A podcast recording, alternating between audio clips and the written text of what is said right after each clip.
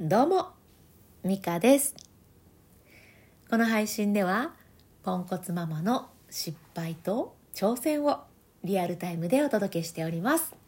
後半には深呼吸のコーナーも用意しております。実は呼吸に詳しい私と一緒にリラックスとデトックスをしていきましょう。さあ、いかがお過ごしですか？お変わりございませんでしょうか？えー、私はですね、ここ最近最後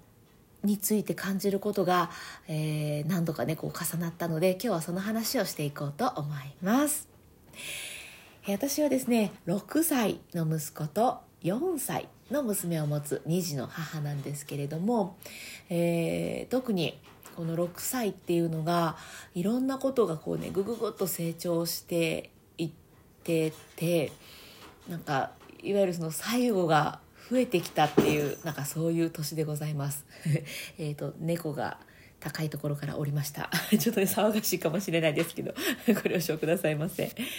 でね、何が最後だったかっていう、まあ、ふたつ紹介していこうかなと思うんですけど、えー、ひとつは横で眠ることです。えー、我が家ねにだんベッドを導入することになりまして、えー、はい、ついにです。まあ、いろいろね考えたんですけども、まあ、我が家そんな広いわけじゃないからにだんベッドにしようということで買いました。でそのにだんベッドが届く前日にこうやって、えー、横になってね横で並んで眠ることも多分ないだろうからって言って、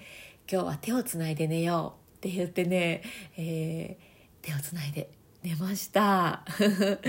うん、ほっこりしましたね。まああのー、これまでもね手をつないで寝ることは何度かありましたけど、あ、本当にこれが最後かもしれないんだなってこうぐーっと味わいながらね過ごせたっていうのは、えー、私的にはとても貴重な時間でした。なんか大体ね最後って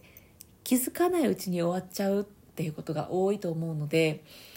味わいながらちゃんと終われるって大事だなって思いました。まあ、かといえねあかといえとはいえあのー、抱っことかなんか言われません？なんかあの近所のおばさんとかにおばさん私もおばさんやけどあの、まあ、いつか最後抱っこの抱っこしてって言わなくなって最後の日が来るから今は大事にしときやとか言って、まあ、たまに言われるんですけど、もう本当に常に抱っこ抱っこ抱っこ抱っこっていう、まあ、にさいとかねさんさいとかの抱っこ抱っこっていう時期にそれを言われても、いやまあそりゃそうでしょうけど、そんなすぐ今すぐ最後来るわけじゃないんです今っていうねそういう時期にやっぱこの気持ちって味わえないなって思ったんですよ。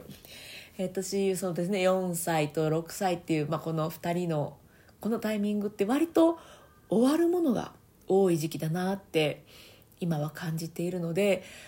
一つ一つのことをね、あ、もしかしてこれ最後かも、あ、これ最後かもって思いながらあの過ごせるのは、うん、やっぱねこれぐらい成長してからじゃないとその気持ちになれないよおばちゃんって今になってね感じております。うんえー、まあね娘がおむつ外れたんですけれども、それがいつだったかっていうのももう忘れちゃいましたしい, いつが最後のおむつ替えだったんだろうとかね、もう覚えてないんですよ。うんまあ、まだね抱っこしてっていうのは言ってくれるので、まだね最後の抱っこっていうのは来てませんが、とはいえやっぱり、ね、めちゃくちゃ減りましたね、抱っこしてって、うん、いうのが、まあ、言いますよ言いますけど言いますけど昔に比べたら減ったなって感じるんですよね。なのでこの最後っていうのを意識して過ごせたよっていう話が一つと、もう一つはトイレです。これはねあの息子はまあ男性で私は女性なので、えー、トイレをね子供の頃ってやっぱ同じトイレ行って、えー、女子トイレにね息子を連れて入ってたわけですけれど、ここ最近はね、まあんま気づかなかったんですけど、お父さんといつもトイレに行っていたのであんまり感じてなかったんですけど、この前ショッピングモールに行った時に僕こっち行くって言って一人でトイレに入っていってはっってなりました。あ、そうか、もう一緒にトイレ行かないかって思ってね、まあ、じゃあここで待ち合わせねって言ってトイレの外でね、知らない人ついてったらダメよとかいう約束をして、最後と同時にうーんトイレの外で待ち合わせるっていう初日を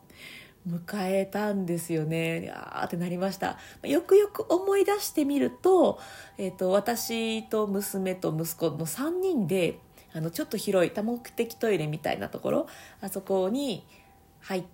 たことはあったんですけど、それが最後でしたね。息子と最後に入ったトイレ、うん、あの時はそれが最後だなんて思わずにもう普通に過ごしていたんですけど、あ、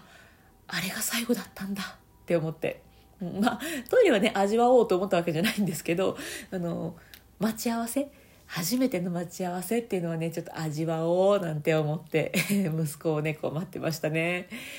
いやー、やっぱ終わりは来るんですよね。やっとあ本当に終わりが来るんだなっていうのをねいろいろ実感しておりますまあ、卒乳の時に一つ終わりを感じたっていうのは大きか大きくね私の中に残ってますけど、その次ぐらいに大きな感じで感じ方でしたね。卒乳の次に、えー、トイレとあと横で眠るっていうことですね。うん、いやー大きくなったんだなって思ってまあ、今まさにそのにさいとかさんさいとかでね抱っこ抱っこだったり、えー、その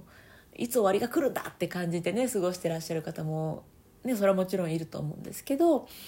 うん、でもその方々にいつか終わりは来ますからとは私は今はちょっと言わないかな。だってまだあるもん、ね、まだあるけど、でもね、まあうん、いつかは来るし、その、まあ、もしかしてねその今ね戦争のこととかもあるので何があるかはわからないっていう意味で一つ一つを大事に思うっていうのはねもちろん常に常に大事に思っておくっていうのはね、うん、あるとは思うんですが、うん、やっぱね子供ってあっという間に成長していくんだよっていう言葉、いやこれだなっていうのを今ろくさいよんさいの子供を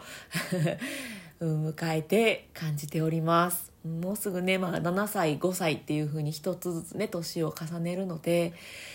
うん、これからまた一つずつ手放して終わりになっていくものがあるのかななんて思うと、一つずつをね大事に過ごしていきたいななんて思って、でもしねこれを聞いてる方で同い年同い年とか、まあ近い年の方でね、あそういえばこれもうすぐ終わるかもしれないとか、あもう終わってたななんていうものがあったらねちょっと心に思い出して、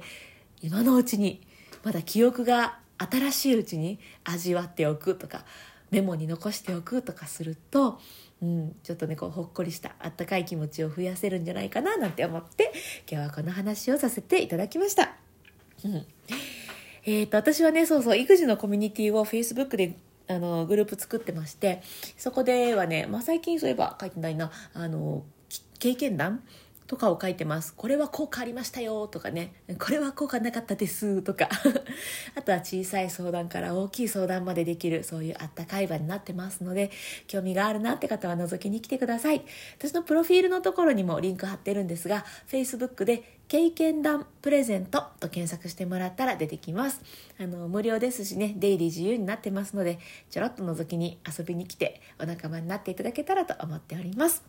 さあ、では今日も深呼吸をしていきましょう。えー、っと私はねボイストレーナーをしているので、まあ、歌呼吸っていうのは結構ね身近にそあの過ごしてきました。そうで今日ね今日生徒さんに言われたんですけど、え歌ってる時って息吐いてるんですねって言われて、そうか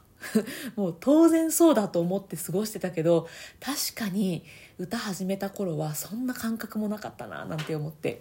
あの最初のねボイストレーナーなんで呼吸に詳しいですって言ってましたけど、あここつながらないってこともあるななんて思って今日はちょっとこの話したんですけど、そう声を出す時って息吐いてるんですよ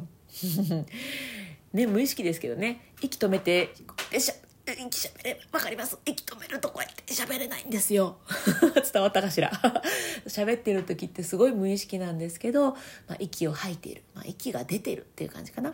うん、なので喋る時も、えー、普通の深呼吸をする時も何か自分の体からこうふわっと息が出てるんだなっていうのを意識すると、えー、よりねまたいい呼吸、そしていい発声につながっていくかもしれないですあ、まあまあまあちょっと話が長くなりましたね。えーと戻って話が戻って深呼吸です。あのイライラしたりする時、あとモヤモヤとかそういう時ってね、呼吸が浅くなっているんですね。なのでそういう時は意図的に、えー、意識的に深い呼吸にすることで気持ちがねちょっと軽くなったりとか、うん、あのスカッとしたりっていうことがありますので、ぜひぜひ普通の生活、普段の生活にね、歌はそばになかったとしても呼吸はそばにあるぞっていうことで深呼吸をね意識してもらえたら、えー、きっとねもっともっといい生活になっていくんじゃないかななんて思ってこのコーナーを作っております。ただ深呼吸するだけでももちろんいいんですが、せっかくならより効果が上がる方法、私知ってますのでそのポイントをふたつ、えー、お知らせしようと思います。よりねこのスカッとしたり、えー、いい方向に向かっていけるっていう効果が上がる方法です。一つは背筋を伸ばす、はい、背筋を伸ばすことでね自律神経にとってもいい影響が与えられるので、背筋を伸ばして深呼吸をします。でもう一つは笑顔、スマイルですね。笑顔にしてゆっくり息を吸い込みます。この吸い込むのは鼻からでも口からでもどっちでもいいんですけど、まあ、鼻から吸った方があの喉カサカサになったりしにくいんじゃないかなと。鼻詰まってる時は口からでも OK ですでね、イライラしてる時に笑えって言われても、ま、もう本当に無理なんでそういう時は両手でほっぺたをぐっと持ち上げてください。そうするとほっぺたがニュッと上がるとね、脳みそがね、あれこの人笑ってるやんって勘違いをして、えー、心のうん動きっていうのかな、そういうのをいい方向に持っていってくれるので、ぜひぜひイライラしている時もほっぺたをギュッと持ち上げて、まあ、できたら笑って、あイライラしてる時は無理やなでもねその笑顔になるべくなっていくような感じでね、うんしていくとよりいい効果が出てきます。じゃあやっていきましょう。背筋を伸ばして、で今体の中に残っている空気を一度全部吐き出します。吐き切る。じゃあ笑顔にして吸いましょう。せーの、はい、じゃあ吐きます。こうふーっと力が抜けていくリラックスを感じてください。吐き切る。また笑顔にして吸います。はい、吐きます。イライラやモヤモヤも息と一緒に吐き切るようなイメージです。吐き切ってまた笑顔です。新しい空気で体を満たして吐きます。リラックス、イライラモヤモヤはデトックス。吐き切って終わります。はい、いかがでしたでしょうか。えー、さんかいぐらいだとあんまりスカッとするかな、どうでしょう。私は足りないです私じゅっかいぐらいしますまあイライラした時はさんかいじゃ私足りないのでじゅっかいぐらいしてる、まあ、にじゅっかいぐらいしてるんですけど、あのその時によってね自分があし満足っていうぐらいまで深呼吸するといいんじゃないかなと思います。あのあの近所迷惑にもならないですし、うん、あのめっちゃおすすめですまあ勧めなきゃやんないか本当ね、なんかあって思った時に思い出してください。もうこんなこと言ってる私も、まあね、まだまだイライラしたり怒ったりしちゃう時もちろんありますから、もちろんありますよでそういう時にあ私自分で言うてるやんって思いながら、えー、深呼吸しておりますなんかね、そうこういう話してるとなんかもうそこを抜けた人みたいに思われるかもしれないんですけど、もう全然もがいておりますのでもがいている時に深呼吸が助けてくれるなということでシェアシェアということで、えー、こうやってお話をさせていただいております、